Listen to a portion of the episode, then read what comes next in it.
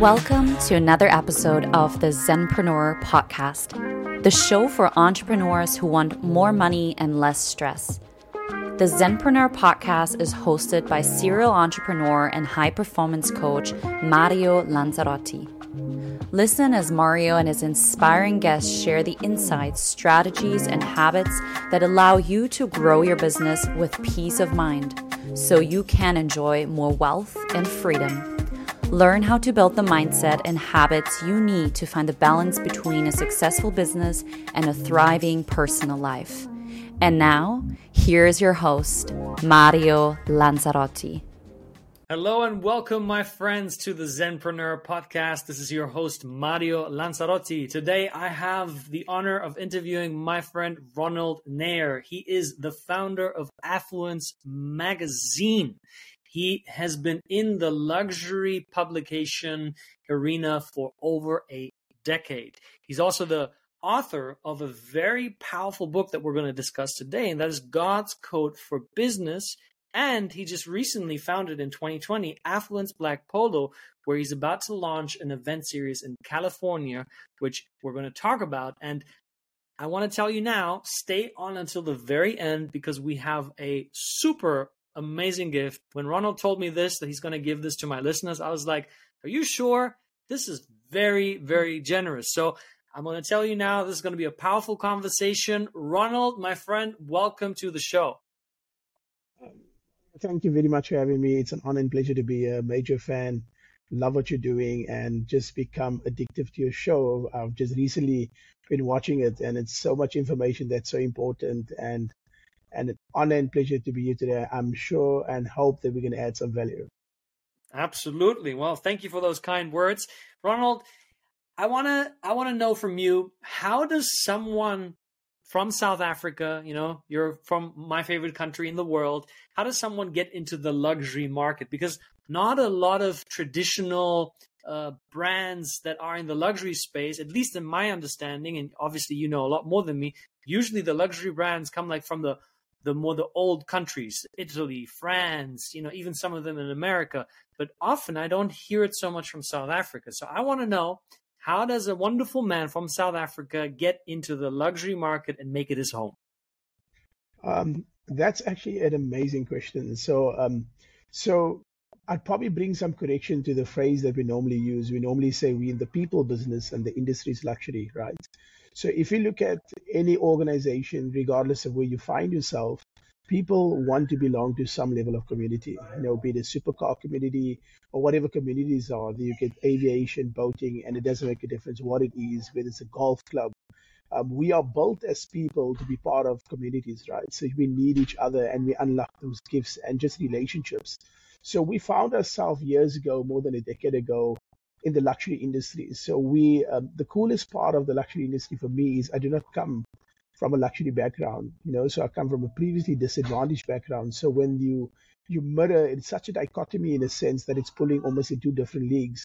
And the question then is, what value could we add into an area um, that has been unknown to us almost a decade ago? And the biggest value that we've added in the luxury industry, it's make it more personal, right? So we turn brands and make brands connect with people. Because at the end of the day, there's something about South Africa or anywhere in the world that you go to, people love people stories, right? So people love brand stories, but behind the brand stories are people. And the minute we have embarked on the journey of telling the stories that actually, and if you use South Africa as, as a platform, the question is, how do you pay it forward, right? So what we decided to tell the stories is not from the area of success, but the area of challenges.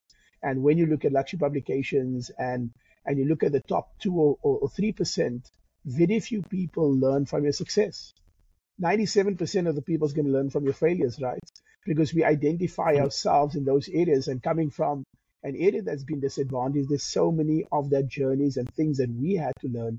And we felt it was our honor and privilege and ability to give back to find out how do you pay the thing forward? How do you? Because you know the luxury space is so is such a secret or let's say sensitive space that you have many people don't want a lot of what they're doing to be out in the public domain. And we had to breach that gap. And many said, listen, I'm not comfortable telling my stories and journeys. And the big thing we normally ask them is, what would you tell yourself 15 years ago? And I said, you might be speaking to somebody in the chapter four of that particular journey, and you in chapter 12 now. So let's not look at yourself or, or the other people. Let's, let's find out what value you would have added to yourself if you could go back in time. And, um, and so it's a pay pay it forward. And the whole thing is through our view, through the lens of South Africa that is so beautiful. And as you know, being in Cape Town, Africa has received nothing but negative PR um, throughout his journey, and there's some there's relevance in some of those PR, but there's a lot of the PR that has not been mentioned. So I think it's an honor for us to be part of the journey in the sense of luxury, and it's always evolving. You know, it's such an emerging market, and it's only now beginning to find its identity and being celebrated globally from that from that perspective you've made such a good point that I was just thinking about that I actually never thought of this in this way where you said a lot of the success stories that we hear in the world are mostly coming from people that share their failures, which is why we connect so deeply with these people. And now that you say that, there's not a single story that I know that is connected to one of the high end luxury brands, like you know the Ferraris, the Gucci's, uh, the, the, Lamborghinis. You know, I'm mentioning all these Italian brands because I'm half Italian. Um, but like, I can't recall them, right? Yeah. And you just made such a good point. You're like, what they're lacking is that human to human connection. There's often that hyper elite status that I imagine is also part of why luxury brands are so appealing to so many people because of the secrecy. So, can you speak into maybe the balance? How do you, as a luxury brand, maintain sort of that that attraction around you that comes from a place of secrecy, but still connect with human beings intimately so that they see that behind the luxury brand is somebody that's very similar to me? Yeah, I think that's an amazing question, and I'm honored to answer that. So, you know, we've watched and seen various um, trends and waves come, right? So the latest wave now is inclusivity is the new exclusivity. So to be inclusive is the new exclusivity, right? So if you look at the ah. question that you're asking right now, there's two factors to the question. The one is a brand factor, and the brand factor obviously it's it's yeah, you know, the, the question then is what is luxury? And I think maybe that is the, the craziest part, you know. And I had a, had a good friend of mine that interviewed, I interviewed him, but he interviews me, and he was the head for LVMH. For those who don't know, it's Louis Vuitton Moët Hennessy, and the biggest brand, a luxury brand company in the world. And I was sitting with him in, in France, and he asked me, and he said to me, he said, "What what is luxury?"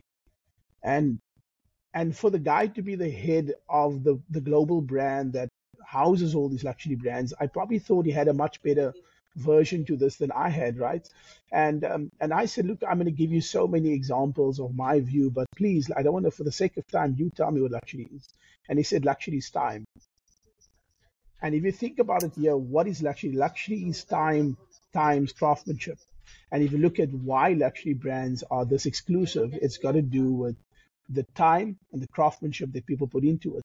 So the greatest commodity in the world right now is time. And the question then is, what is it that you're doing with that time? So what we have done is build an ecosystem in an ecosystem that already exists. So the one thing that already exists is the craftsmanship.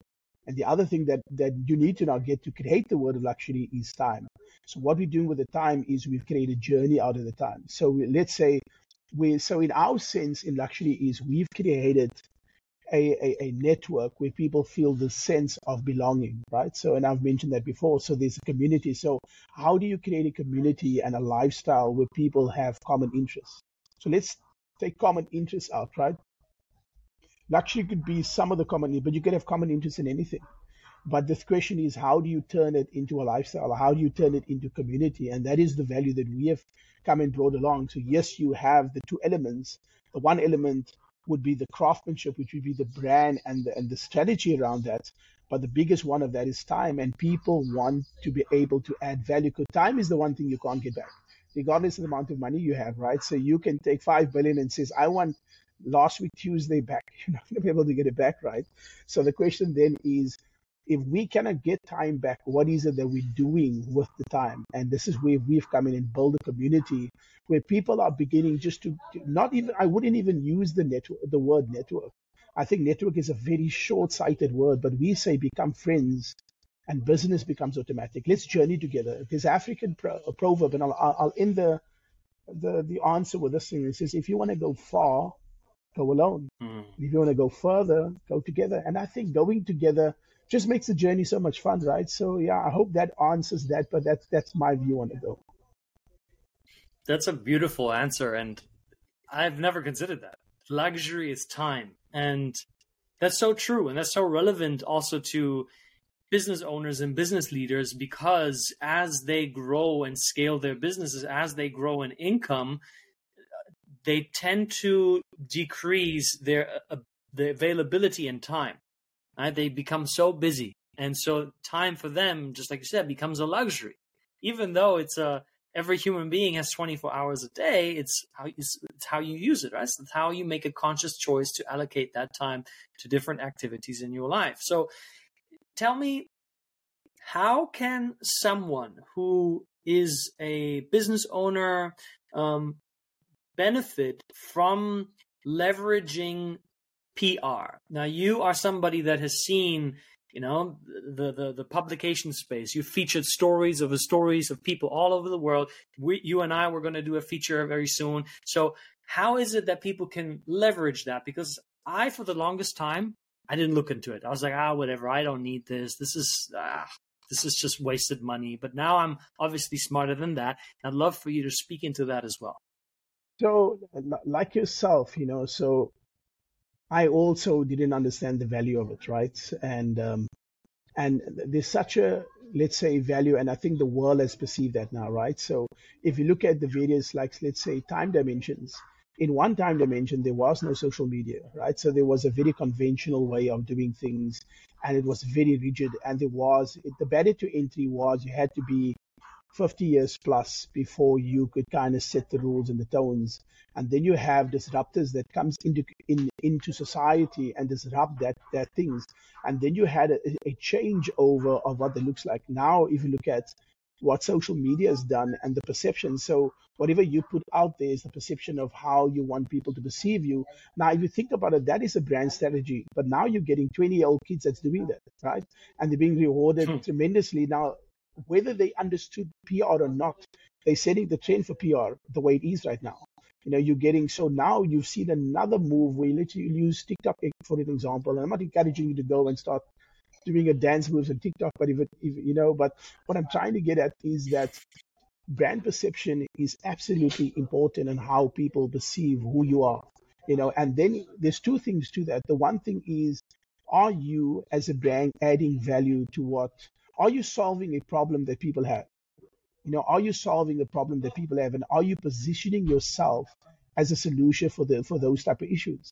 So the first thing as a brand for you to identify, and for you as an organization is what problem am I solving? You'll always get paid regardless of where you are positioned based on the solutions that you bring. No one has ever got paid for the problems they're shouting out, right? So they're like, oh, we have a electricity issue, and I was like, let's give him five million you know but the guy that the guy the person that is willing to begin to add to that is what changes so the question then to your thing is why is PR important? PR is so important to your brand strategy because it positions you in front of an audience for you to tell your version of the story on the problems that you are able to solve. You know, so the thing is, it's like we're never going to be able to change anything if you're not part of a narrative, if you're not part of a conversation that is already out there.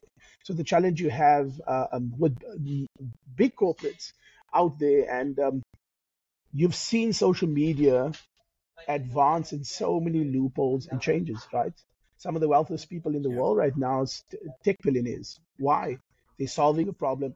Let's look at the problem uh, um, that they are solving. Let's look at Mark Zuckerberg, and I'll give a simple thing of this here. Let's look at 10 years ago. I did a talk on this that I think it's important, right? So if you look at, and this is brand perception, this is the word in PR that I want to I want to um, close on onto your answer. Let's look at 15 years ago. Oprah Winfrey was worth three three billion dollars, right? Let's look at Donald Trump was worth three billion dollars, and then let's say 10 years ago, Mark Zuckerberg, uh, when he came in, was worth one billion dollars, right? And let's look at the problem that that Oprah solved, and let's look at the PR positioning of that, right? So what Oprah did is she solved the problem by giving everybody else and giving, let's say, African Americans a seat at the table and giving everybody a seat at the table to look at each other's lives and appreciate it, right? And by solving that and creating that opportunity, she her network grew based on where she was positioned in that specific specific area, and it went at three billion. But let's look at 15 years later, right? Now you're seeing that she's worth exactly what she was worth 15 years ago. So now let's look at the problem she solved was more valuable then than it is now. And the PR positioning is different. Let's look at Donald Trump. He was worth uh, three billion. He dropped to 2.8. Now it's probably at 3.2 billion, and, and it could change depending on when you're watching this video, right? And uh, um, and let's look at the property market and the value that he brought from that perspective on entrepreneurship and scaling and these high rise buildings and what it means and the value that it adds and the PR value that it adds. Because you're not building a different um, building, right? He wasn't building buildings that were so advanced. It wasn't these out of this out of Saudi Arabia and those kind of things, but he was bringing a golden brand into an era that brought scale. But if you look 15 years later, it's worth exactly the same. You look at Mark Zuckerberg and how his position, public relations or public perception and the connection of public perception, he is worth 20 times more than Oprah, 20 times more than uh, um, um, Donald Trump. Now, people wouldn't believe that, but the reason for that is that his brand perception is still is more relevant now than it was 10 years ago. Hmm. Well, so basically, what you're saying is perception allows you to move along with relevancy. If you position yourself in in the, the the, perception of the time in the light of I can solve today's problem and I'm not a person who solved yesterday's problem and, and I'm still riding on yesterday's waves, I can use that lever to just grow in crazy amounts of, of wealth and of impact. I mean, these people are making a big impact. You know, some people might not like the impact that they're making, but they are making an impact. Um, and so, it, it, did I hear that correctly? That that is spot on. So PR perception and the outcome of PR is you. How relevant are you for what's happening now? And are you solving the solutions? And are you positioned for what's happening now. Because I think what you are saying is so yeah. important. You cannot solve yester, yesteryear's problems today and expect to run a business. It's not going to work for you. And one of the guys that I interviewed said something so brilliant. He said the next wave of millionaires or billionaires is not going to come on the jobs that used to be. It's going to come with the jobs that's going to be. You know, so it's not going to come right. where someone's going to start uh, a new electrical company, and it's there's not going to be those conventional ways anymore. And we've seen it now with tech billionaires and and things that would have seemed foolish, but the real the reason for that, their brand perception and the solutions have married each other. Yeah, yeah, yeah. That's so true. And I'm, I'm so so. I want to know something that just came to mind. Let's say I am a business owner and I have allocated, you know, ten thousand dollars for brand PR. What would you advise me on how to use that money strategically to get a 10x return on that, if that's even possible? So I think the strategy is always long term. The challenge that you have in that is that um, a lot of people play the short game. So it's like, I'm going to try to be popular and try to get enough press releases and people having conversations about what it is that I'm doing, right? And let's look at it. So after one year, the conversations are no longer there, right? So it doesn't make a difference what it is.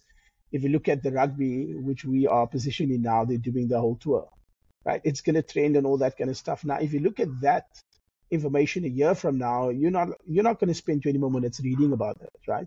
So the strategy then is how do you turn your brand? How do you make that money work for you long term? One of the areas that we that we focus on is a uh, it's it's an affinity style of a symbiotic way of working. Which other brands alongside of you is going where you're going, and you guys can work together. So now you not only have so, and the question is, so what we do is we commercialize luxury brands And the question is, how do you do that when a brand comes in for the very first time? How do people establish that this is a luxury brand? You know, so they have really got to. So there's two ways to do that. The one route is you remain in one in a silo. You've got to put a, lot of rand value or uh, um, dollar value behind it over a long period of time for people to identify. Oh yeah, I have seen that. I have seen that, and I can see the targeting audience. And and but that's going to take you three to five years for people to establish. But let's say we cut all of that together and we say, who are the people that I can associate with that's already going where I'm going and doing what I would love to be doing because you and and and have their audience. You see, your customer is someone else's customer as well. Your audience is someone else's audience already. So if you look at, let's say we look at Rolls Royce and we look at aviation, they play very well together. Now let's look at, let's say fashion, jewelry, they will benefit strongly and they can add strong value to a Rolls Royce experience when you're coming to, to an evening like that. So does it conflict each other? Absolutely not. So the question is, yes, conventional PR is important because that's brand's perception of who you are and the values and the things that you stand for. But I think relational PR is the thing that's going to be much more long term than it is because you will start captivating an audience that was never yours to, be, to begin with. Because remember, they have already sought the audience out. They've already done all the PR and marketing to grab the audience. So now let's say, for example, let's use an alcohol brand that people's not familiar with, right? And they see a guy, uh, they see an event, and they see it at a Rolls Royce event or an Aston Martin event, and they have all these other brands over there. Immediately, people's like, I've never heard of that alcohol. I, I need to go Google that. I need to see what is, what has, what did they have to do to be part of this thing? Because immediately the guy, the person has identified as a luxury brand. And now, and why? It's an area of association. And, and remember, for you to get that brand leverage is going to take you much more than the $10,000 and it's going to take you a much longer period of time. So am I saying that conventional PR is not good? I think it's absolutely important for you to have a PR strategy. But I think what I've seen work in our particular industry is having a symbiotic PR relationships with other brands that are already sitting with the clients that you would love to attract and add that level of value. So I'm not sure if that answers directly to what you're saying, but yeah, that's my view on it. Yeah. It it does. I mean, what I'm hearing there is what you're saying is essentially if you have $10,000 invest it into complementary strategic alliances.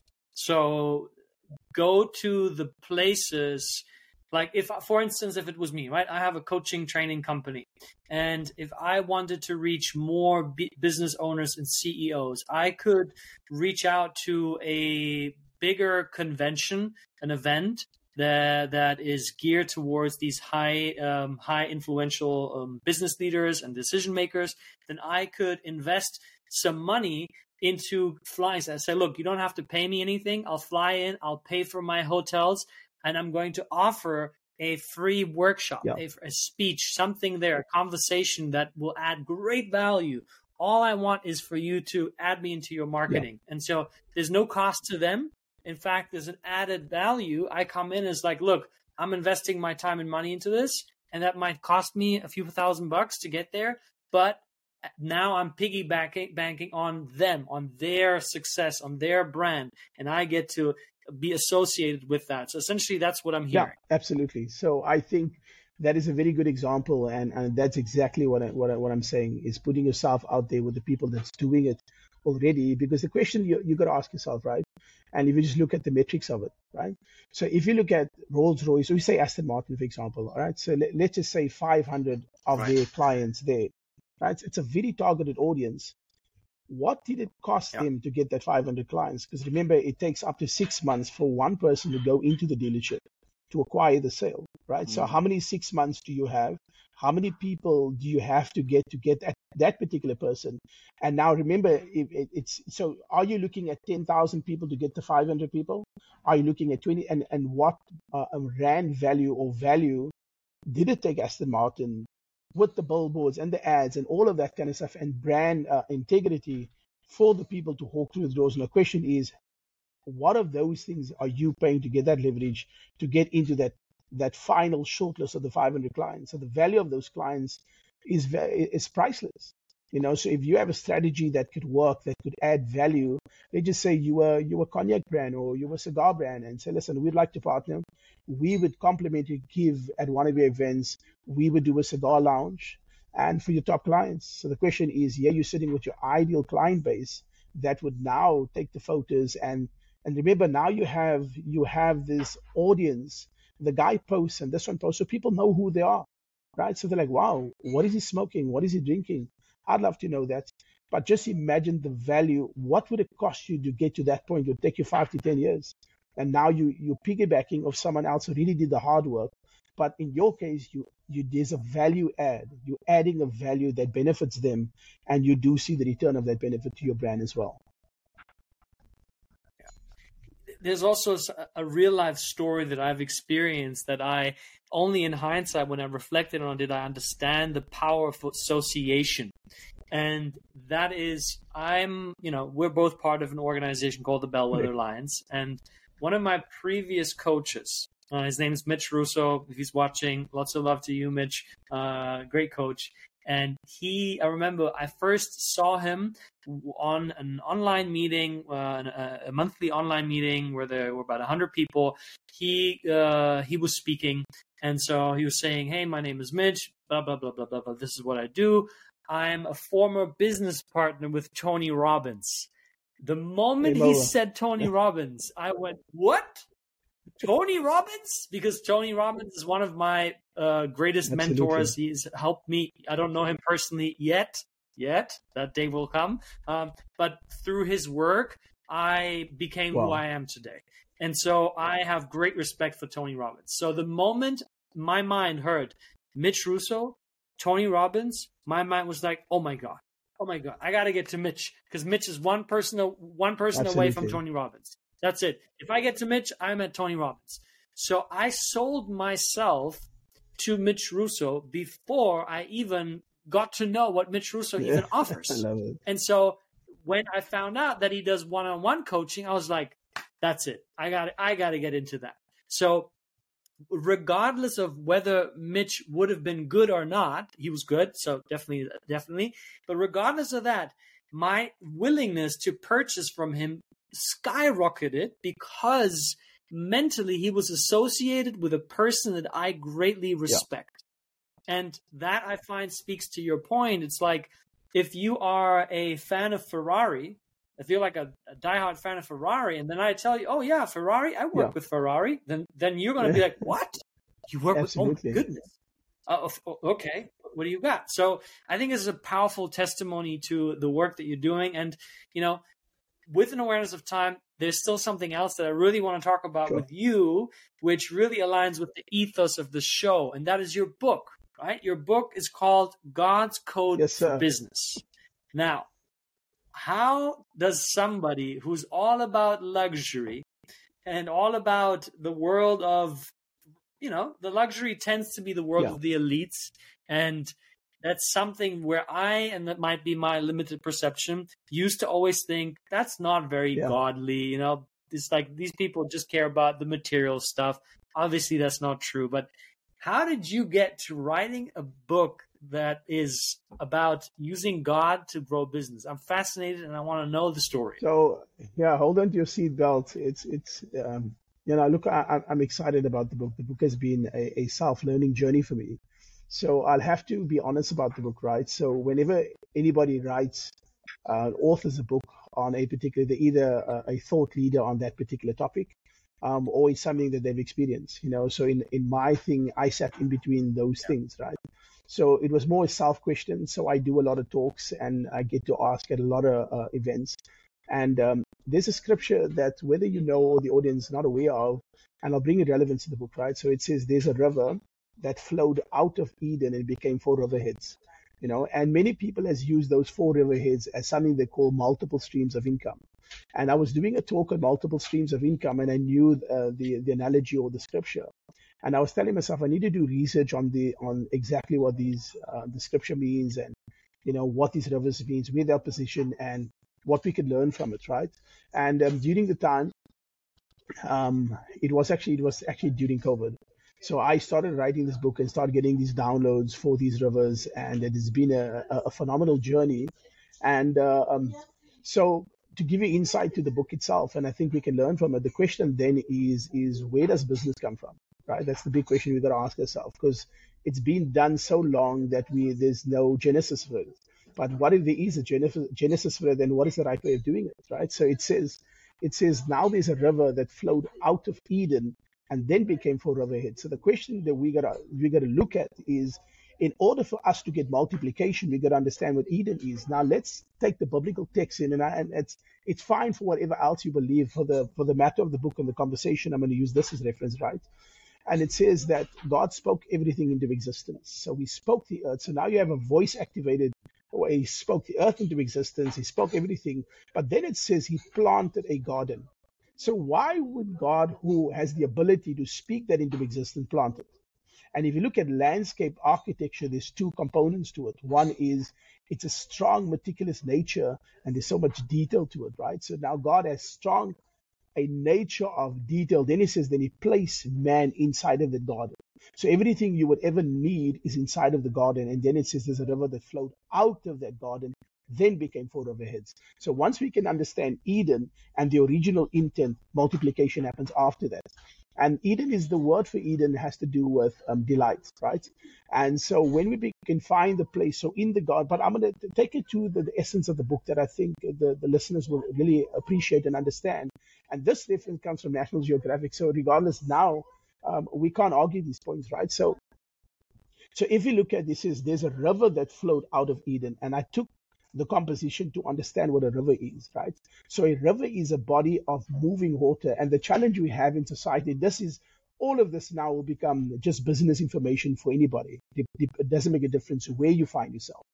A, a river is a body of moving water. When water does not move, it gives off a stench, right? So when your business is not moving, it's not active, you can then get the stench of it around it. But the river doesn't know there's a stench, right? And it says a river is a body of moving water, and no two rivers are the same. So if you just take the analogy or the information of that, our rivers do not flow the same, right? And then it's and, and there's five components to a river, and and it, it stretches across the book. But for the, for this over here, for this chat, I think it's important.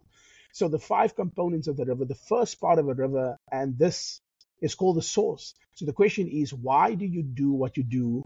You know, and what is the motivation behind all of this? So yes, you have this dichotomy where we have, in many cases, that you have guys that want to become rich and afterwards they want to do good. But the question is, why can we not become rich while doing good? Right? So we separate those two worlds, right? Because remember, a river, the water of the river quenches the thirst of the people outside of the river. Doesn't quench the thirst of the river. You think about rivers, not like, wow, I had so much water to drink today, right? But but so so the second part of the river, which is so important, is called the current, and it was on exactly your point. The question is, if you look at the word current, two words, it moves at its fastest point at the current. So the current is the flavor you give off, but the word current is current. Are you current today? Are you solving the problems of what's happening today now?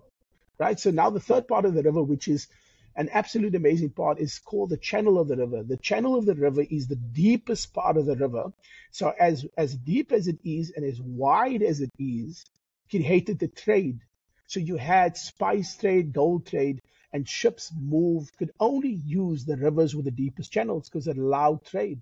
So the middle part of the river, the middle part of the garden, and the middle part of you is your heart. So when your heart is deep and wide, you can then see trade going at a much rapid speed and, and over there. The th- second part, second last part of the river, three, is called.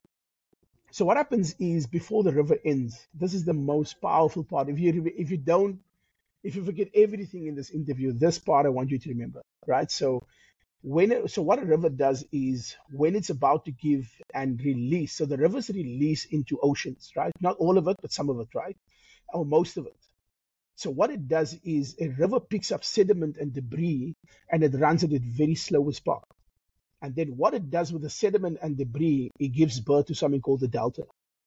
And the delta is the life force for everything else. Everything else. If you look at the Nile, the Nile River, there are many nations that's dependent on the Nile as a result of the delta and the river. So the delta is the legacy that you are able to leave behind that can be that that the that the measure of this can be felt in society.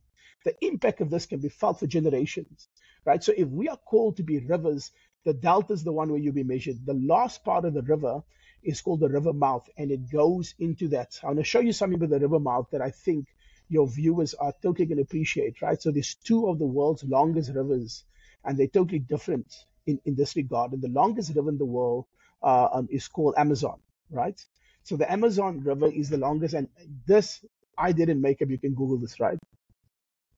This what makes Amazon the longest river in the world is that there's 1,000 tributaries. Now, tributary or it comes from the word tribute.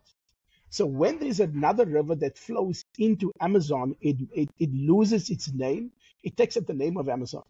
So the question in business or in life is, are we willing to honor somebody that's going much further we are, lose all credit and ambition and all of those things to take up where this is going, right? So what this tributary does, it pays tribute, it flows into Amazon and makes Amazon the longest river in the world. Amazon is one of the first companies to break the trillion dollar mark. But guess what they say their source code is? They said, what is your source code for breaking this year? They said it had to do with shipping day-to-day shipping. Where does the shipping happen? It happens in the cha- in, in, in, in the channel, right in the in the middle part. So it's amazing that the the language that is used is exactly the anatomy of the river. The second last river, uh, the second longest river, and I'll end with this on the book, is called the Nile, right? The Nile has two um, tributaries that go into it. So some part of life you you will have many people that's part of your journey and your life, but then some part of your life you'll have quality people in your life. So yes, strategic relationships are important, and you have the mass relationships where you are with everybody, everybody's with you. But the Nile River is probably a much more important from a life sustaining point of view when it comes to the people it supports along that entire track. But if you look at the tributaries, there's only two tributaries. So there's a part of your life as a, as a river, as a person that you would you would have mass friends, but when you, you'd be lucky to have four or five people that's really rooting for you. That's part of your journey. So that in a crux is so many uh, um, highlights in the book. It's really reached so many people, and we were just. I, I always make the joke. I said I'd be fine if it reached ten people, you know. But it's reached online. It's reached more than hundred thousand people, and all of us. And the reason for that is that people can identify themselves in some part of the story, though. Mm, wow, there were so many nuggets there, and I love how you bring the metaphor of nature yeah. into business. I like I love doing the same thing with my Zenpreneur philosophy and how we find so many of uh, principles in business in, in nature. You know, talking about water, for instance, there's when it comes to goal setting, and a lot of entrepreneurs they get attached to their goals. They're like, okay, this month I got to make uh, fifty thousand dollars, and then they they like fifty thousand dollars. They get so attached to that, and it would be the equivalent of trying to grasp water. If you go and you try to go into a river and you try to get it like this, you try to what happens? It just flows through. You can't grasp it. So you're trying to do something that's not possible. And then what happens in the process of you trying to do something that's not possible, you get frustrated you're like, why is this not yeah. working? Why is this not working? And instead, if you just focus on aligning yourself with the flow of the river, with the natural flow of the river, and you focus on the process of flowing, guess what happens? You achieve results with ease. You don't yeah. have all that stress. You don't have all that polluted thinking. So I would love for you to highlight a little bit more as you get into that stagnant part, you know, you said earlier when when water doesn't flow, it gets stagnant, and you know that the, the water becomes muddy, and it's just like um, you know, it, it, it, it builds it builds that sense of like what, what, was the word that you used? Help me remind. Yeah, when remind, it doesn't remember? flow, it becomes stagnant, and then obviously it gives off a stench, and um, yeah, a stench. Yes, so what, what do you do as an entrepreneur? You're in that part, right? You're you're stuck. You're stagnant. there's the stinge. How do you break through that and get back into the flow? I think that's that's that's actually a brilliant question, and this was some of the um, questions that we were we were coming together at COVID. It's like how do you fail forward, right? So if there are moments where you cannot see the wood for the trees in your business, because you see when the challenge you have is and why people get to that point is that when you're in your business, your production goes. When you're outside of your business, your business grows right? So sometimes people's people's heads are so much in their business that they get stuck and they're not moving anymore, and the stinge comes out, right? So from yeah. where they're at, and, and we're all guilty of that as entrepreneurs, right? The question then is we need to re-energize and refire an entrepreneurial spirit. You know, what is the entrepreneurial but What is the thing that got you into business? You know, you're willing to take risks. So if you look at the, and this is the case studies that we've done in COVID, uh, is we just had people phone in, just people say, listen, I have a restaurant. Let's take that for example. I have a restaurant and no people's coming to me anymore, and my business is stuck and it's COVID. And what do I do? Do I just close the doors? And I said, okay, cool. You have a business. Um, how long have you been there? So no, we are landmark. We've been here for 10 years, 15 years. I said, okay, cool. So you know the community? So no, everybody knows us, so we know them. I said, okay, fine. So why didn't you do door-to-door deliveries with your food? Guys like, well, I never thought about it. So, but what you have is you, you have two components that is there. You have trust and worthiness that's been there. You have a captive, captivated audience. This guy's built trust with his audience, and but you you just he's looking through a very old lens with new challenges, and he's trying to solve a new problem with old uh, with, with old outcomes. The environment was not conducive for him to bring that. He would be breaking so many laws, and then he decided just to do that you know, and this business became successful again. And it's not a case that. Um, so the thing is, how do you pivot out of those situations? And one of the things is try to step back, try to step back out of your scenario and look at it as a third person view. You know, where are you at? Why are you there? What could you do different? What problems are you solving? If you look at the COVID situation, tons of entrepreneurs were selling um, masks and sanitizers and ABC. Why were they doing that? They had the audience already. So what you had, you had the resilience of an entrepreneurial spirit that came out, and people went into survivor mode, but they came out on top. You know, the people survived. Yes, it was difficult. So for those who are stuck, try to step out and try to figure out why you, why you're stuck. Now, many times you're not going to be able to get the answer because you're in a situation like like someone who's playing soccer or sports, and the coach pulls you off, but you had the best game in your mind, but the coach like, dude, you messed up this whole game. You know, so get around, get around other people that you are walking with and begin to have this chats about where you're at or other business people. So you need three people in your life and this will solve that problem. Those you're walking with from a journey point of view, those you're learning from and those you're giving back to. So those who already have been around the bend of this that looks like the dead end for you, which is just the bend and trying to figure out how to move and navigate around that. So become transparent and honest about where you're at. You know, and business people, we, we and marketers, we find the most amazing ways to explain a scenario that is not that detrimental. But the minute we can become very honest about a situation, say, listen, I do not know. You don't have all the answers. That's what we need to know. You're never going to have all the answers. That's why someone as amazing as Mario with an amazing talk show realized that he needs to get into something else based on where he wants to go. So I think as an entrepreneur, you know, cut all the, the frills and say, listen, this is where I'm at and I cannot see it from here. I have five people that I call all the time. And the guys, some of the guys who look at me and it's like, dude, the answer's right there. And I was like, man, I, I had a feeling it was that, but I also didn't know. And this is why people and community is important for you to be involved in and be alongside them. Yeah, yeah, that that's such a good point. That's so relevant, and and I cannot underline this enough. What yeah. you said about stepping back. It's especially I find in the younger generation. I coach a lot of these young entrepreneurs that make these head starts and they build multi six figure uh, dollar businesses and even go into seven figures and they're just glued to their screens just like right there and they they think yeah. I just need to put in more hours. But just like you said, more hours is not going to solve it because you're in this zone already where you're going into the direction that is just going to get you more of the things that you don't want and don't need at this time. So I think to your point, stepping back, is highly, highly relevant. And there was something else that you said that stood out about early about the Amazon River. And it reminds me of something that I learned in South Africa. And that and I would and I'd be curious if you think this is the same or it's similar or it's completely different.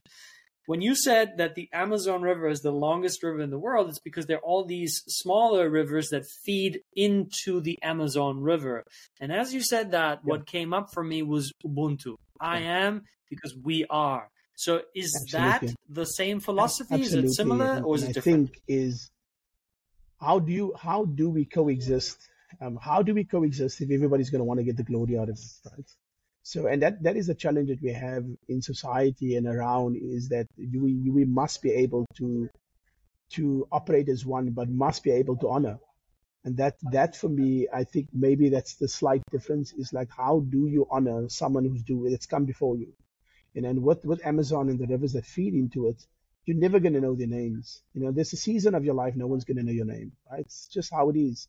And there's a season is like, where did this guy come from? Like, man, I wish I heard of him before. And that was the phase where you were pouring into mentors' lives. And then there's a phase where people are pouring into your life. But the way you will be served is the way that you serve. So I would say serve well, um, that you will be served well. You know, Oof. so I hope, yeah. Mm. hold on, hold on, hold on. That was really good. Let's just go back. The way you serve is the way you w- will be served. So basically, the more you give, the more you serve the, the world and around you and the people, the more it comes back to you. This is beautiful. You said it. It sounds bitter coming from you. no, no, no, no. You coined that, so definitely we're underlying that. So, you know, that that goes against the what I find very American capitalistic mindset of I'm a self-made person. And I when I first started on this journey, I was like, yeah, I want to be a self-made man. I want I, definitely, right? And then as I went along, I realized that yeah. is just complete BS because it's not possible to be self-made. Just like you said, there are these rivers that flow into the big river, and in many times yeah. you have no idea that there even was a river, but there was, right? You didn't invent the internet. You didn't inv- uh, build the streets that you're driving on to work. You know, you didn't write the books that you uh, read every day to get your not. You didn't uh, uh, create the podcast. There's so many things that were created to support you and that are being created as we speak that lead into this big river of success and wealth and, and impact. So, how can what what would you say besides stepping back and you know allowing other people to mentor you what would you say are some other practices that really have helped you to honor this mindset of i am because we yeah, are I, I think eh, the thing if, if i use our the magazine for example right? So for 10 years we served people right? So for 10 years is we serve the stories of people and try to keep it as as as as undiluted as possible right? So sitting with the entrepreneurs, sitting and listening to world leaders, thought leaders on their journey and serving their journey and serving their story. After 10 years, we're getting that we are able to tell our story based on serving those who were telling their story. You know, so a time has come where a lot of that has changed based on our ability to, do, to remain steadfast and faithful to know when it's not your season in that particular light, right? So when it's not your season to flourish, when it's when your seed's in the ground and no one can see the level of growth that you're enduring. But no one, no, no one can ever say. You see, the minute the, the the seed comes out of the ground, it doesn't mean that it was put in there yesterday. It could have been there for a long period of time. So many people right now watching might be the seed that's in the ground that no one can see. You know, some people say, yeah, I'm an overnight success with 25 years mm. experience. So there's no overnight success. There's none of those things. You're going to have to go through those journeys. But I would say remain steadfast and faithful where you find yourself. Because where you find yourself, it's stuff you're going to have to learn that's going to take you to the next level. And I'll use the word work and job, right? So, and I'll use the biblical analogy to this that I think is amazing. Jesus says, I only do the work I see my father doing. And let's look at that, right? The job is the thing you get paid to do. The work is the thing you are called to do. And that's the big difference, right? So you're going to do many jobs in life. like I was listening to your story with the shoes and all that. You'll do many jobs in life till you find the work that you're called to do. And that is going to make and set you apart. But you're going to have to be faithful in the jobs before you're going to be uh, um, be a pillar or a mountain or a, or a figure of hope as the one who's doing the work he's called to do. So I hope that answers that though.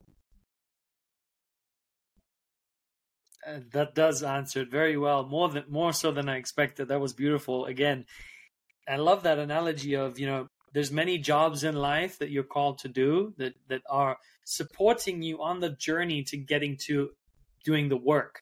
And if I reflect back on my life, that's so accurate because I would I know that what I'm doing right now is the work that I was brought to doing on this on this earth. It's just, just like it's it's just full on my heart is in it and every part of this and it's just fulfilling and i can see the impact. And if i go back all the other things that i did my heart wasn't in it in it. You know i was excited i learned a lot and i'm super grateful for all of that but it wasn't the work. And i'm curious what would you say were some of the identification marks for you personally ronald for you to say I found my work. And and maybe maybe I'm just assuming maybe you haven't yet found your work. Right? Um, absolutely. Can you speak so into that? We have found our work, and there's progressions to work. Right? There's various stages to it. So in every life that you get, you'll get a new season of your life, and the new season is not an old season wrapped up in new clothes. It's just a whole new level and a whole new way of doing things, and maybe leads to the first thing is that how do we reposition ourselves for what whatever's going to be next for our lives? So we we constantly progressive, you know. So but um, I think for us, and this is what's made our publication or our culture different, is that we always, from the jobs that we've done, always found out one of the good good values that we appreciate is people. We appreciate having people over. We are the we are the entertaining uh, um, families, right? We always have people over. We're always interested in where you are, what your kids are doing. We're just that integrated type of people. But if you look at that, a lot of that has come through the years, but it's what built affluence because what we've done is we built a culture of community because we love community. That's how we communicate. That's what we feel is our love language. Now, if you take community out and, and, and you and you can put anything inside of there, be luxury industry, aviation, coaching, it doesn't make a difference. We all want to be part of something, you know. So I have definitely gone through many jobs that made absolutely no sense at the time.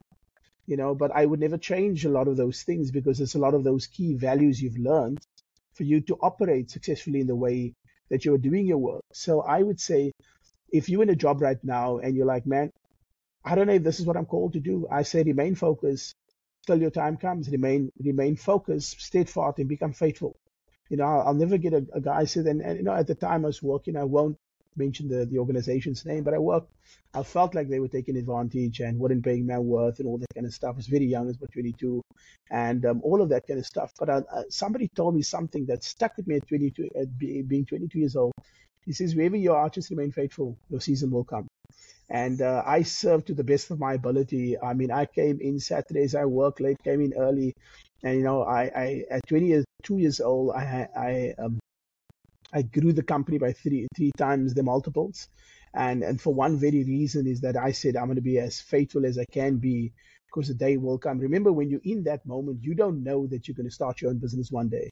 You know, so but but what you put out or what you sow, you're going to reap. You know, a, a seed never you cannot sow apples and expect bananas to grow, right? So you can't sow one thing and you're assuming something else. so if you want to build an organ, if you want to build enterprise or whatever, and you have this desire inside of you as an entrepreneur, and you're like, man, something about me, I've genetically been coded that I'm going to start my own business. That's your calling. But be faithful till you get to the calling. No one hears the story about Jesus mm. being a carpenter and all of that. 30 years, right? And then you get three years in which he lives out his, his, his work. Three years he lives out his work. 30 years he lives out his job. You know, but there's preparation. David is called to be, was a shepherd boy and then at the age of 30 he becomes king. So sometimes there is a period of time that you're going to walk, but you know you're anointed for bigger things, but your time has not come. So sometimes you've got to wait for the anointing and the appointing to line up. And when they line up, man, the rest is history. No one's going to argue with you about have you found your. No one's ever going to tell you, listen, Mario, there's another job at this airline. You're like, dude, it's fine. Found my thing. you know, so I hope I hope that adds value or, or really uh, you know goes into the question that you asked. Yeah, it does. It does. And I think, you know, you remind us of something that is so important, even if you're not yet at that place where you found the work that you're called to yeah. do, is show up, be faithful, be persistent, yeah. and essentially give it your best, right? Because if you're giving it your best, yeah. you are operating from your best. And that means you're more open to calling in the work you know, and I think that's why we are are given these opportunities to to grow. Right, the the previous jobs that I was in, there there were many things that I was like, ah, it's not really what I really want to do, but it's helping me. I'm learning. I'm learning to be more patient. I'm learning to be more courageous. I'm learning to be more determined. I'm learning to respect and love myself more because of, you know, similar to you. It's like, oh man, I'm being paid way less than what I think I deserve, right? I, I was working in New York City with my startup and I made about $3,000 per month working like seven days a week. I was like, this is crazy. It's like, what? like, uh, if I were to put in that amount of time at a big corporate company, I'll be yeah. making, you know, five times as much. So you know, I was like, mm, it started to it started to shift my thinking yeah. towards I think it's time to move on. And so, you know, with an awareness of time, you've brought a lot of value to the table, some tremendous value. So thank you so much.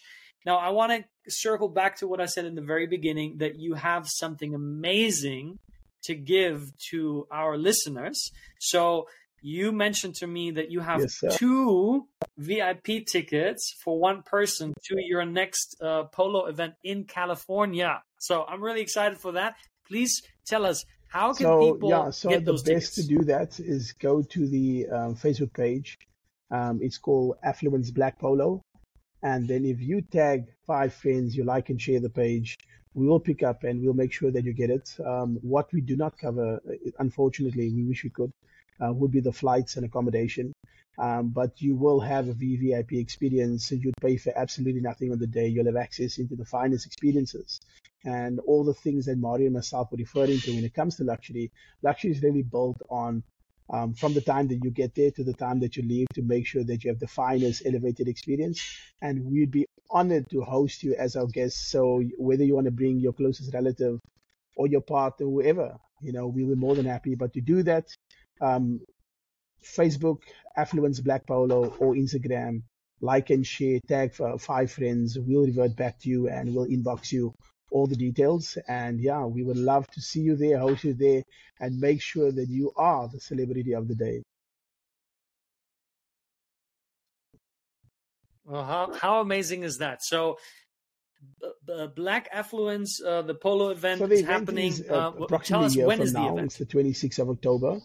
It's going to be uh-huh. in Santa Ynez, the beautiful wine region of okay. Santa Barbara. And yeah, so it's a, it's going to be a two day event, a cocktail event, and then the polo. But the tickets allows you access into the polo event, which would be a VIP experience for six hours.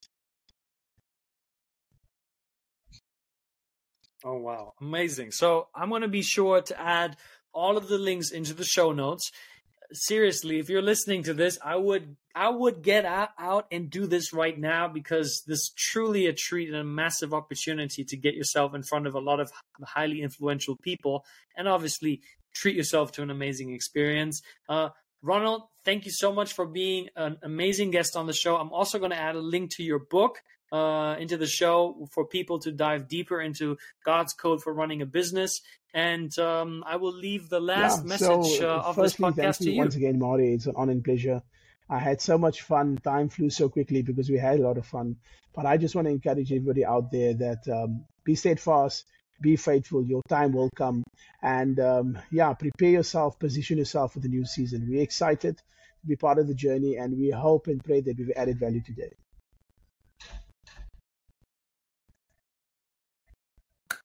That is beautiful. And on that note, thank you, my friend, for being a faithful listener to the Zenpreneur podcast. And I will see you on the next episode. Peace.